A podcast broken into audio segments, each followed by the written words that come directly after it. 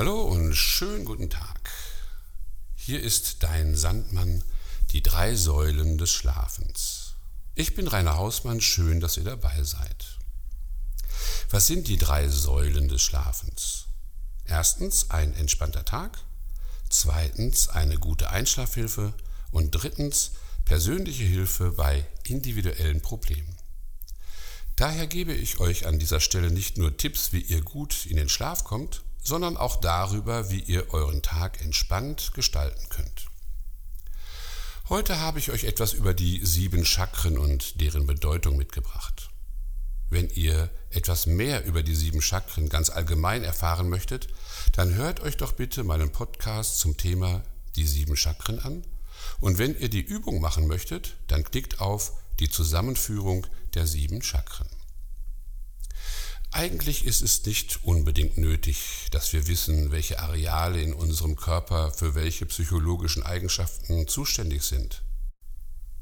Unser Unterbewusstsein würde auch so dafür sorgen, dass es uns gut geht, wenn wir jedes der sieben Chakren öffnen und durchlässig machen.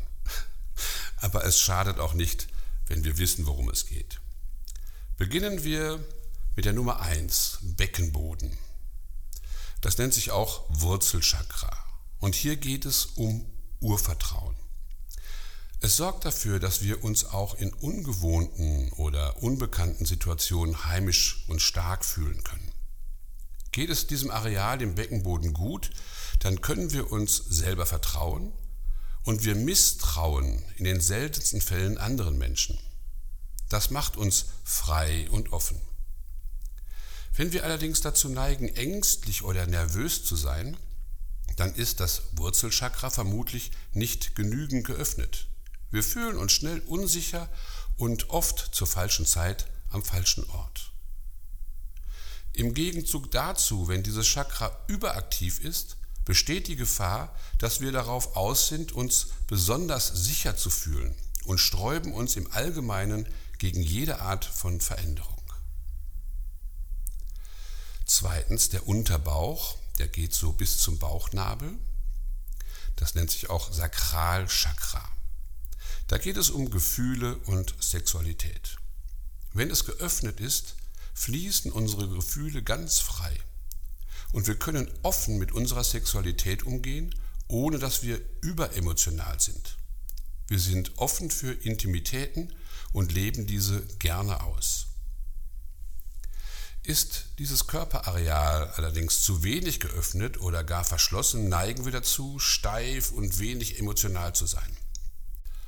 Dann fällt es uns oft schwer, offen zu anderen Menschen zu sein, auf sie zuzugehen und unsere Bedürfnisse offen zu kommunizieren.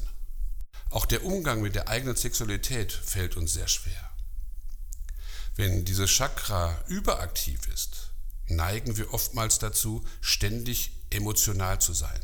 Wir fühlen uns Menschen gegenüber emotional sehr verbunden und auch dann, wenn wir ihnen damit ganz ungeheuer auf die Nerven gehen. Sex hat in diesem Fall einen sehr hohen, manchmal sogar einen zu hohen Stellenwert in unserem Leben. Drittens der Bauch, vom Bauchnabel bis zu den Rippen hoch. Im Solarplexus-Chakra geht es um das Durchsetzungsvermögen. Vor allem, wenn wir uns in Gruppen bewegen. Wenn es geöffnet ist, fühlen wir uns als Herr der Lage und haben ausreichend Selbsteinschätzung.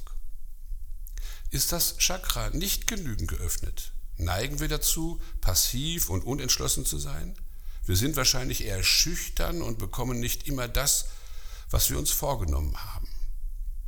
Wenn dieses Chakra überaktiv ist, sind wir eher dominant und haben möglicherweise einen Hang zur Aggressivität. Viertens, Brust und Herz oder auch das Herzchakra genannt. Hier geht es um Liebe, Freundlichkeit und Zuneigung. Wenn es geöffnet ist, sind wir in der Regel mitfühlend und freundlich und arbeiten intensiv an harmonischen Beziehungen. Wenn dein Herzchakra unteraktiv ist, können wir eher kühl und distanziert sein. Wenn dieses Chakra überaktiv ist, neigen wir dazu, Menschen mit Liebe zu erdrücken.